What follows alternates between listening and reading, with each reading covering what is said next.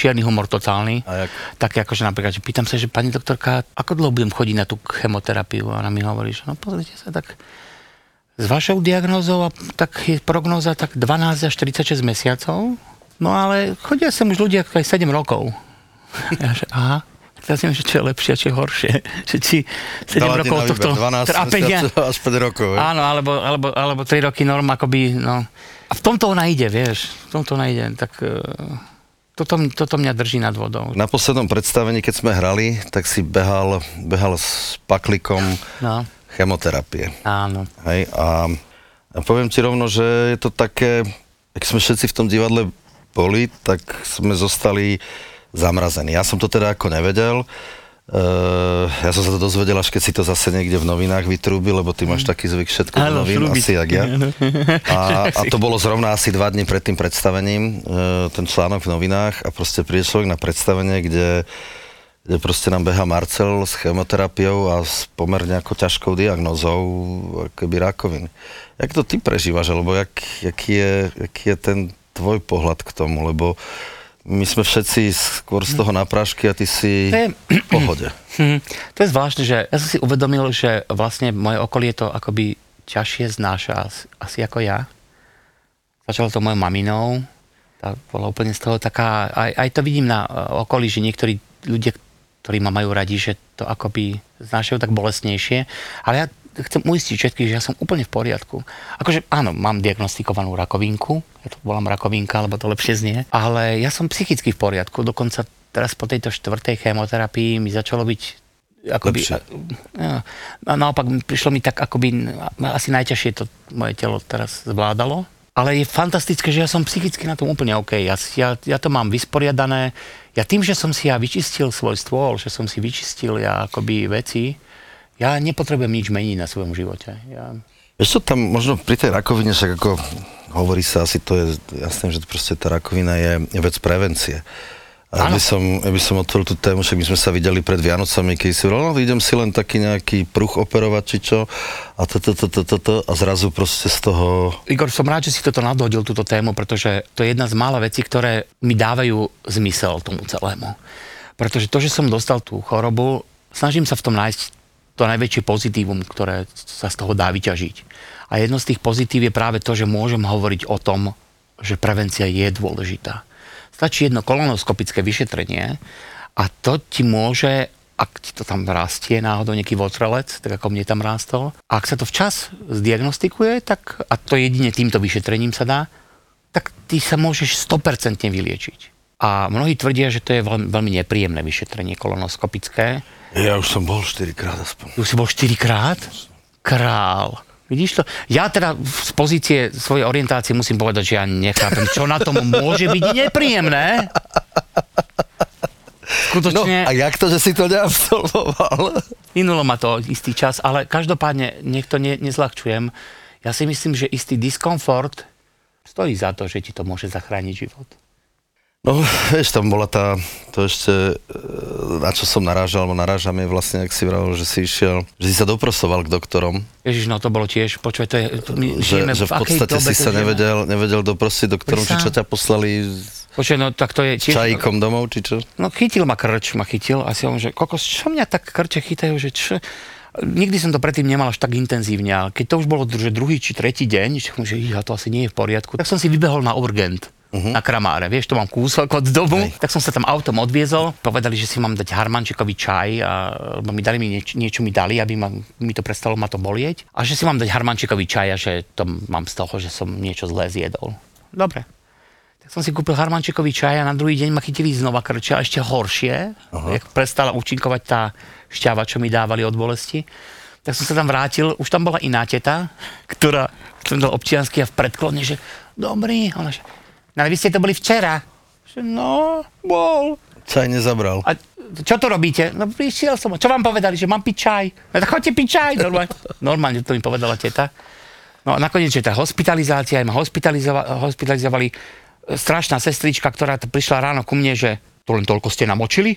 Že áno. Prečo ste namočili viac? Nedalo sa mi. Tak poďme, lebo budeme cievkovať. Normálne až takto. po troch dňach ma pustili domov s tým, že ma preliečili tým, že mi dávali nejaké tekutiny do... Ale nič si nevyšetrili. Nič mi nevyšetrili a poslali ma domov, že si mám umývať viackrát ruky, že mám udržiavať hygienu a že mám zdravo jesť, lebo inak, že budem znova tu. A ja, že do kaše, toto nemyslíte vážne. Tak som sa znova odviezol domov. No a na ďalší deň potom mi prišlo znova zle, samozrejme, tak som zavolal môjmu kamarátovi, doktorovi Dobiašovi, prezidentovi Červeného kríža, môjmu kamarátovi záchranárovi, že Vilko, čo mám robiť? A Vilko, no nič, potrebuješ papier od svojho doktora, choď za niekým iným chirurgom, nech ťa vyšetri. Tak ja som si zobral papier od doktora, išiel som do nemocnice k milosrdným bratom. Prišiel človek s rúškom, že o 20 minút zase budeme operovať. Dobre. A ja som išiel na klasickú 20-minútovú laparoskopickú operáciu, kde také také body ti mali zošiť tú moju nárniu, lebo ja som chytil herniu. Proste to je prúh po našom. Taká broskinka mi vybehla. No a keď ma otvorili, zistili, že tam niečo nie je v poriadku a že teda nebudú riešiť tú moju nárniu, herniu. Tak ju len tak heftli a vybrali mi všetkých otrelcov, ktorí tam boli. A ja som sa zobudil vlastne s všelijakými rúrkami a hadičkami zo všade, ale nevedel som, čo sa deje. A od toho momentu som si uvedomil, že hops, niečo sa asi mení v mojom živote. A som si to tak nejak rýchle zanalyzoval a vo chvíli, kedy som sa dozvedel akoby tú konkrétnu, jasnú diagnózu, to pomenovanie, tak mne sa uľavilo. Mne sa oddýchlo. A ja sa ti, Igor, odtedy oveľa viac usmievam, ako som sa usmieval. Ratatá. Podcast Igora Rataja. My sa poznáme z divadla vlastne, ale poznáme sa vlastne už tak dlho, že už sa poznáme 30 kg. 30 kg, hej? Ja si myslím, že viac. Ty si 30 schudol, ja som 10 pribral, tak sa poznáme 40. Áno, 40, áno. S presahom. 40 s presahom. No to je fakt, to je zaujímavý spôsob merania času, nie? Že na kila, hej. Koľko kil sa poznáš? Ja už začínam 40. Tento podcast len o kilách riešiť asi. Áno, mal si tu... mal si tu Simonu. Simona inak je jedna z mála vôbec komičiek, ktoré uznávam fakt, akože ona ide prvú ligu. Ona je veľmi úprimná, veľmi taká, že naozajská. Čiže ty si naozajský. Áno, áno, počkej. Som. Aj teplý som. Takže z divadla, tak dajme humornú príhodu na zoznámenie. My sme sa v podstate prvýkrát naozaj stretli pri fotení plagátu. Ja som vtedy nemal auto, býval som v Kremnici, tak ma priviezla Natália, naša riaditeľka divadla, nás priviezla na fotenie. A sme sa spolu my dvaja fotili, lebo my dvaja sme akurát nemali voľný termín, keď ostatní sa fotili. Aha, že my sme sa solo. Prísam, toto si nepamätám. No poď, tak my to podnikatelia sa vždy tak solo fotíme. A ja sa ťa potom opýtal, že počúvaj, Igor, odviezol by si ma do mesta? Že to je jasné, že odviezol by si ma. A teraz zrazu prišiel taký, ale že obrovské auto, ale že obrovské mega auto, také, že... Koliaska, alebo... No, vyzeralo to, akože, bol to, no neviem, či môžem povedať značku, no Mercedes to bol, zlatý. Taký ten tvoj, veď vieš, ktorý. Taká pololiaska, obrovské auto, a že to čo prišlo, že prečo to som, že sadni si, pre šiestich, áno. Keď som si sadol dozadu, do toho auta, si hovorím, že kokos, to je väčšie, jak moja izba, decka. A že Igor, však ty si ale asi bohatý, že? A že, no, trošku.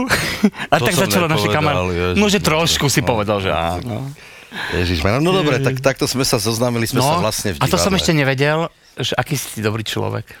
Ježišmária, tak to už ideme do ťažkých tém. Takže takto som ja prišiel vlastne k Marcelovi. Áno, a Marcel Nemec, áno, kolega vlastne, jak by som ťa nazval, z divadla, kamarát, spoluherec, takisto s pohnutou minulosťou ako ja. Ja sa tiež snažím byť teraz dobrý. Ja sa nesnažím, ani ty sa nesnažíš. Ty si, my sme dobrí. To len si musí spoločnosť zvyknúť. Poďme do tej temnej minulosti. Dobre. Teda. Tak, Kopitovci je akože ten umelecký začiatok, hej? Ja som mal také obrovské šťastie asi v svojom živote, že ja som sa tak nejak dostal k tým, vždy k nejakým tým veľkým ľuďom, bohatým, alebo... No, sadol si mi do auta, hej, to je pravda. Tebe som si sadol hneď do auta a zistil som, s týmto človekom budem niečo robiť ešte v živote. Ja som mal to šťastie, ja naozaj si myslím, že som mal to šťastie, že som stretol Rezeša v svojom živote, pretože on ma dostal do Sparty, on ma dostal do... Počkaj, ale to sme už nejak preskočili. Čiže ty si začínal v Kopitovcoch. Kopitovce ako... to akože umelecká. To bola umelecká. A teraz áno. Jak presun ako z Kopitovcov do Sparty? Vieš, jak to začalo? No toto ma zaujíma, lebo to si už všade niekde rozprával, to už sme všetci čítali. To som nikdy nehovoril. No tak presne, exkluzívne pre nás. Jedného dňa sme sa ocitli na stretnutí s Mišom Gučíkom, Sáva Popovič, Mišo Gučík a ja. A on nás chcel zavolať na nejaký projekt ako Kopitovcov. A bol celý nešťastný, vyplakával, že ako to on urobí, že on to organizačne nie je schopný zvládnuť, že tu na Slovensku není človek, ktorý by to zvládol organizačne urobiť, nejaký ples alebo niečo, čo sa tam dialo. No a na to Sáva povedal, že Mišo, si úplný blázon, že chceš mať pokoj svätý? Že, no samozrejme, však zamestnaj Marcela. Že fakt? No však jedine Marcel. To bolo v decembri a v januári som už bol zamestnaný v reklamnej agentúre Roko. No a ja som sa z tohto vlastne akoby prepracoval až na riaditeľa Sparty Praha. Počkaj, tak si bol v Roku, hej?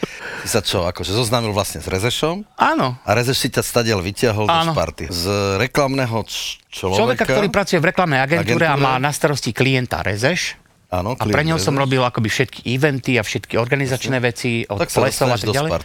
Tak zrazu prišla situácia, že on kúpil Spartu a potreboval tam riaditeľa marketingu. To bol hrozne v núdzi teda, akože. No čo sa ma dotklo teraz?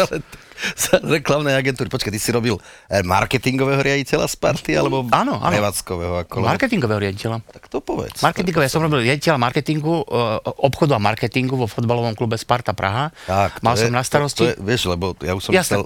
Okay. Kupujem, predávam hráčov. Nie, to by naozaj bol veľmi zle na tom. To súhlasím, to akože... To ja by som podľa iných kategórií vybral hráčov, vieš si predstaviť. Jedenáctka tepla by behala po Sparte. Ježišmária, prosím ťa, poď naspäť k Rezešovi. Ježiš, sa červenám, ne? Poďme, Rezeša na Sparte, hej? Ja som bol riaditeľ pre obchod a marketing a v podstate som mal na starosti 700-tisícový rozpočet. Mal som na starosti merchandising, mal som na starosti predaj lístkov, mal som na starosti veškeré promo. Čiže ja som sa zrazu ocitol, Igor, človek, ktorý sa pohybuje v Bratislave, po kluboch, po divadlách, som sa zrazu ocitol v Prahe, v tých najluxusnejších hoteloch, pri rokovaní s tými najväčšími manažérmi, ktorí zastupovali jednotlivé značky, ale na európskej úrovni. Čiže ja som ani s českými akoby zástupcami veľmi nekomunikoval. Ja keď tak s európskou centrálou. Či už to boli Nike, alebo to bol Opel, čo boli vlastne generálni partneri futbalového klubu. A tým, že my sme sa dostali do Ligy majstrov, tak my sme v podstate to už riešili na európskej úrovni toto celé. A ja tým, že ja neviem po anglicky, čo vôbec ani zaťať, tak ja som mal vždy prekladateľa. Mne to strašne vyhovovalo, lebo ja som si vždy mohol tak, že sformulovať vetu, vieš? A to bolo ale pred 25 rokmi, však ja som bol mladý šušen, 25-ročný, vieš? A ja som s takými kráľmi tam rokoval a počúvali. Čiže som vyrokoval, že McDonald je pred týmto. Ja, to je tvoja robota? To je moja robota, ja som aj podpísaný na zmluve, pozri sa, keď tam budeš. Ja viem, že tam zavadzia. Ale ty si potom z toho odchádzal už zase do tej kultúry, alebo máme tam ešte... Takto, ja som odišiel do kultúry, ale popri tom som robil manažéra. Jarovi Filipovi, robil som manažéra. Kultúrno-manažér. Áno, robil som manažéra. Ale robil si niečo pre Ivana Mikloša, nie? Prišla taká situácia, že som začal, sme sa stretli s Ivanom Miklošom pri jednej relácii rozhlasovej, ktorú som moderoval. A on tam bol ako hosť. Aha. A my sme zrazu s Ivanom Miklošom, tým, že sme sa už poznali z kampane, ktorú sme pre ňoho robili v 98., keď Demokratická strana prehrala, vtedy som... Počkej, tak ty si robil do 98, si robil pre Rezeša Mečiara, ano. A potom si robil pre Mikloša Zurindu, hej? A tam ti poviem ešte jeden fórik, ktorý sa stal neuveriteľný, a možno povedať teraz, súvisel s Ivanom Miklošom, predtým medzi období po Rezešovi a pred Miklošom mi zazvonil telefón. Dobrý den, pane Nemec, chtěl bych se s váma setkat pan Kellner. Tak ešte aj s Kellnerom si robil, hej? To? Kellner. Dobre, no tak kedy sa chce stretnúť? No zítra by vám to bylo jasné, že kde v hoteli Danube. Dobre. Ja som na to zapotohol, išiel som na žúr, strašne som sa stial, ale že brutálne, ešte som si dal extázu nejakú. Brutálne som sa hľadal, že Igor, že namadrč. A na druhý deň ráno, že šiel som domov, že žúrik bol dobrý a prídem tak domov a zvoní mi telefón že prosím, a tá moja sekretárka, že no, ale ty máš stretnutie s Kellnerom, že kedy? Že za 2 hodinky, že neverím, že čo? Tak ona mi faxom ešte posielala podklady, že teda mám sa stretnúť s Kellnerom. Ja som dovtedy nevedel, kto to je vôbec. Aj keď som sa s ním stretol, som netušil, kto to je.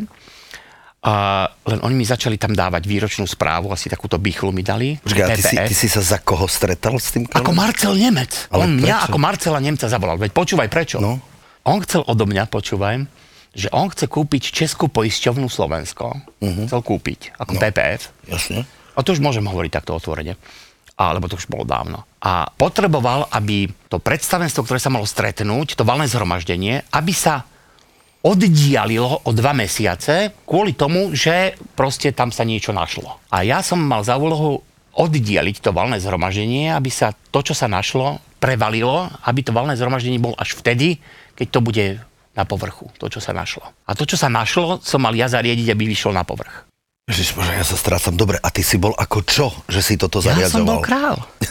Ja som bol počúvaj, ale také niečo. Ty si bol čo? Šedá eminencia koho? Biznisu, týchto PR vecí. Ja neviem, odkiaľ Kellner na mňa zobral číslo. Ja tomu nerozumiem. Čiže normálne Kellner zavolal tebe Marcelovi Nemcovi. No, ale už si vtedy nerobil ani pre Rezeša, ani pre Mikloša si ešte nerobil? Ešte pre Mikloša nie, a už pre Rezeša nie, presne. O mne išli asi legendy, Igor. Bol prisám. Ja to neviem inak pomenovať. Ja som sa dodnes nedozvedel, že prečo. To som nevedel. Ale výsledok bol taký, že ja som sa naozaj potom s tým Kellnerom teda tam stretol, oni mi to všetko vysvetlili, že čo potrebujú, a že OK, dobre, hneď som vytriezvel, lebo to mne okamžite začne fungovať veci v hlave. A hneď som našiel spôsob, ako to zariadím. 15 minút roboty som to mal zariadené. Som presne zavolal takým novinárom. Čiže Kellner bol spokojný s tvojou robotou? Áno, aj to zaplatil ma, stálo to 1 000 000 korún českých. A vlastne teraz to spojím. No? Taký oslý môstik, že keď som začal robiť pre toho Ivana Mikloša, robil som mu vlastne poradcu v oblasti PR a vlastne som mu radil, že kam má ísť, kam nemá ísť na nejakú spoločenskú udalosť, čo si má obliekať, čo si nemá obliekať. Ja napríklad v tomto si viem poradiť celkom sám. Väčšinou chodím tam, kde ma zavolajú. A v zásade nechodím tam, kde ma nevolajú. No, ale jeho volali všade a on... No tak to je potom ťažké, to potreboval poradcu, jasne. On potreboval si akoby rozhodnúť, že kam áno, kam nie. Aké slovenské obleky si obliekať, lebo on bol slovenský podpredseda vlády, prečo by mal mať nejaký americký oblek, alebo anglický, alebo taliansky. A tak ďalej, a tak ďalej. Čiže v tomto si mu radil a teraz ten mostík s tým Kellnerom, lebo musím to troška viesť, vieš. Áno, ďakujem, no veď. Po 50-ke už potrebuješ. A raz tak, bol som na takej porade, lebo som každý pondelok mal takú poradu s Ivanom Miklošom, kde boli teda jeho poradcovia, takí tí odborní poradcovia, kde oni hovorili o všetkých schodkoch a podobných veciach, čo sme ani trdne rozumeli, čo som tak kúkol na nich, že čo. A Ivan hovorí, že nech sa mi dostane do rúk ten, čo posunul to valné zhromaždenie vtedy v tej Českej poisťovne. A ja, že ty kokos, ja mám mu to povedať, že som to bol ja? Neprezradil som sa. Ale to bol, nebolo všetko jedno, ma zmrazilo, že či som náhodou akože niečo zlé neurobil. Ale tak asi nie, no Kellner bol spokojný. Ale Ivan Miklož nie. Ivan nie. No dobre, toto máme tvoju biznisovú lajnu v živote. Alebo... ja som tých lajn mal. No prosím, to je ďalšia story, ale tej sa nebudeme venovať, prosím ťa. Nie, tej som sa venoval už veľmi dlho a veľmi veľa, ja si myslím, že jedna z etap môjho života, ktorá už je dávno pretočená, dávno inde. Hej? No jasné. Dokázal si sa vrátiť do... normálnej existencie? Normálnej existencie. Mm-hmm. A je mi tam 1000-krát lepšie, užívam si to. Igor, dobre, a ten návrat do normálnej existencie teraz, ako jak to správne chápem, teda tú tvoju, že proste tu nebol nejaký biznis, tu bol mega biznis, ktorého si sa, povedzme, až troška zbláznil, kde to skončilo drogami. Mm-hmm. A čo východisko bolo potom naspäť? A východisko bolo, zrazu nájsť samého seba, vrátiť sa naspäť, nájsť pokoj v duši. Našiel som ho v sebe, našiel som ho v mojej rodine, v Kremnici mojej milovanej, kam som odišiel. Naozaj v tej láske toho domova, mojej maminy, mojho brata, mojej netierky, toho úžasného prostredia, prírodného. Ja som vďačný za všetko, čo sa mi v živote stalo. Ja som vďačný aj za túto koronu, ja som vďačný aj za moju chorobu. Ja som naozaj vďačný človek, lebo všetko to, čo sa mi deje, tak ma akoby formuje do toho, že som tu, kde som a ja som spokojný, ja sa môžem pozrieť do zrkadla, Igor, ja sa usmievam. Ja mám v páži všelijaké blbosti, ktoré sa tu dejú okolo. Ja si žijem svoj život a je mi dobré, je mi fajn a môžem s tebou tu sedieť a môžeme sa baviť. Je nám tu spolu dobré. To je ďaleko viac ako akékoľvek prachy alebo čokoľvek na svete. Dobre, takže si vlastne našiel pokoj v duši, v Kremnici, u seba a krátiš si chvíľu divadlom. Ja som v istom momente, lebo som začal robiť tábor, ja začal som sa venovať... No, to je ešte ďalšia téma. Ja som začal venovať totižto občianskemu združeniu. Založil som si pred 10 rokmi občianske združenie a ja som vlastne zúročil tú prácu manažérskú, ktorú som robil a ktorú som sa naučil robiť. Robil som ju na vysokej úrovni, dá sa povedať. Tak som si povedal, že to chcem využiť a chcem akoby to, čo viem, robiť niečo, čo ešte má aj ďalší zmysel, nejakú pridanú hodnotu. A začal som pracovať s detičkami, začal som sa venovať zážitkovému vzdelávaniu detí. Funguje mi to krásne, 10 rokov to už robím a teším sa z toho. To sú tie tábory. Robím tábory napríklad. Takže venujem sa tejto práci občianskemu združeniu a v jeden moment som si tak povedal, že aby som bol šťastný, aby som naozaj sa mohol usmievať, tak ja potrebujem to umenie k tomu. A ja potrebujem to divadlo, a tak som zavolal, ako prvému som zavolal Ani Podlámskej, mojej kolegyni, že Eňa, ideš so mnou do toho? Že idem, poď, ideme urobiť niečo. Potom sme zavolali Karolovi Vosádkovi, že kto iný by to mohol režírovať ako Karol Vosádko. Potom spoločne sme zavolali Zuze Vačkovej, na to nikdy nezabudnem telefonát, ktorý, ja som sa na 2 dni pripravoval, že idem volať Zuze Vačkovej, vieš, to pre mňa bola vtedy ona naozaj, že moja staršia kolegyňa, ktorú som si vážil, to ešte fungovalo medzi nami, to už teraz nefunguje, tí mladí herci už majú v paži nejakých starších kolegov, to už teraz není také, jak bývalo.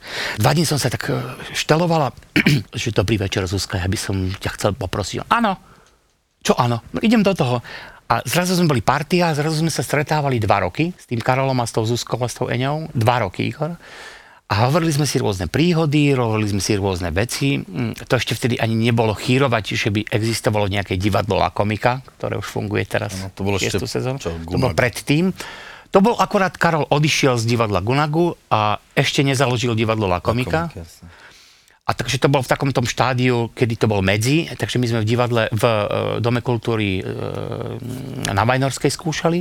Tam sme to aj odpremierovali a to bol vlastne môj návrat do divadla. No a toto nás spojilo. Tak ja teraz robím môj mostík, keďže mňa už omrzelo podnikanie, respektíve hľadal som svoj pokoj v duši, tak som si spomenul na Karola Vosádka, spomenul som si na toto, ja už aj neviem, jak sme sa vlastne dali dokopy a Karol vtedy úplne náhodou mi ponúkol, že a nechcel by si tam zahrať? Ja vrem, no pozerám, že ti tam hrajú také akože aspoň konzervatórium majú. Ja mám vysokú školu elektrotechnickú, či ti to nebude vadiť. Oni nie, poď, nejak to rozchodíme. A teraz bez ohľadu na to, že sa poznáme, to teraz nemá nič s tým spoločné. Ja si myslím, že dobré veci treba hovoriť. A treba povedať, že naozaj si tam vynikajúci, Igor, si autentický.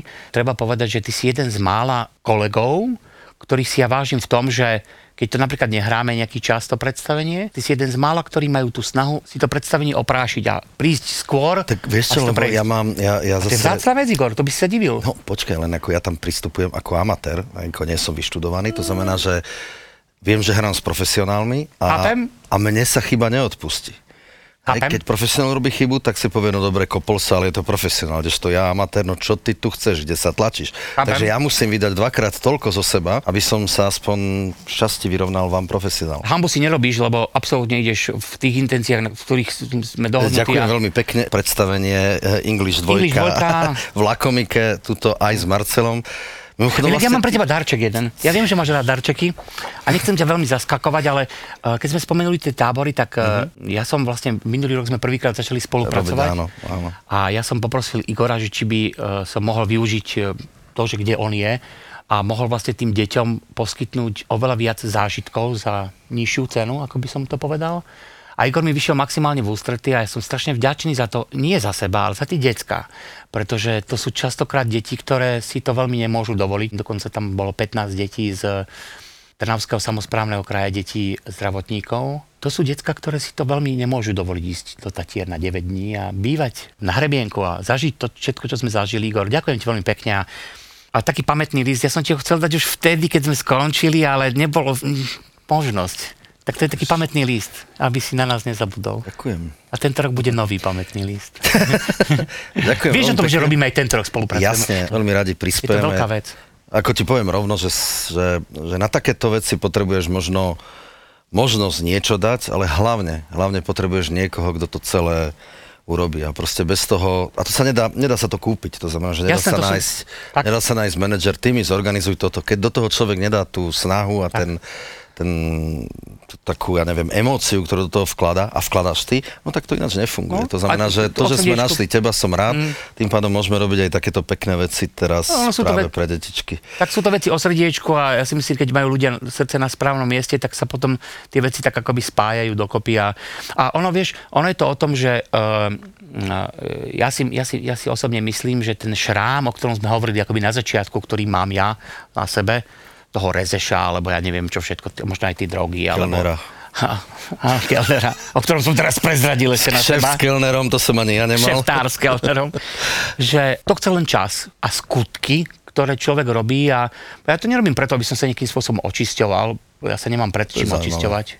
Ja si idem svoj život, ktorý ma baví a naplňa. A toto ti skočím do reči, ako ja sa snažím robiť možno niečo podobné. Akurát, že ja som asi taký niekedy drzý, hej, že niektoré veci si, poviem tak neokrúchané, ako si myslím, že sú. Ale robíš to taký, aký si, vieš? Ale hovorím ich tak, jak to cítim. Tak. Ja viem, že to nie je úplne diplomatické, nie je to najlepšie, ale presne, ak hovoríš, človek sa nemá za čo hanbiť, lebo aj veci, ktoré sa udiali, neboli nikdy nejakým spôsobom zahranou alebo za nejakou... Tak. Za niečím, čo by sa nepatrilo. To, keď teba počúvam, tak ako môj biznis život je oproti tebe len plávanie po povrchu. Ako ani Kellner, ani Rezeš, našťastie ani drogy, takže ja som v rámci tohto nič. Aj tak napriek tomu dneska hľadám únik práve do možno takýchto vecí. Dneska máme tému ukrajinskí uprchlíci, ktorej sa tiež venujeme s tým združením, veď vieš, takže že takisto hľadám tú tému. Marcel Nemec, kolega, kamarát. Mám ťa rád, prajem hlavne veľa zdravia. Nech nám to vydrží a nech sa ešte stretávame pri tých predstaveniach. No jasné. Ratatá. Podcast Igora Rataja.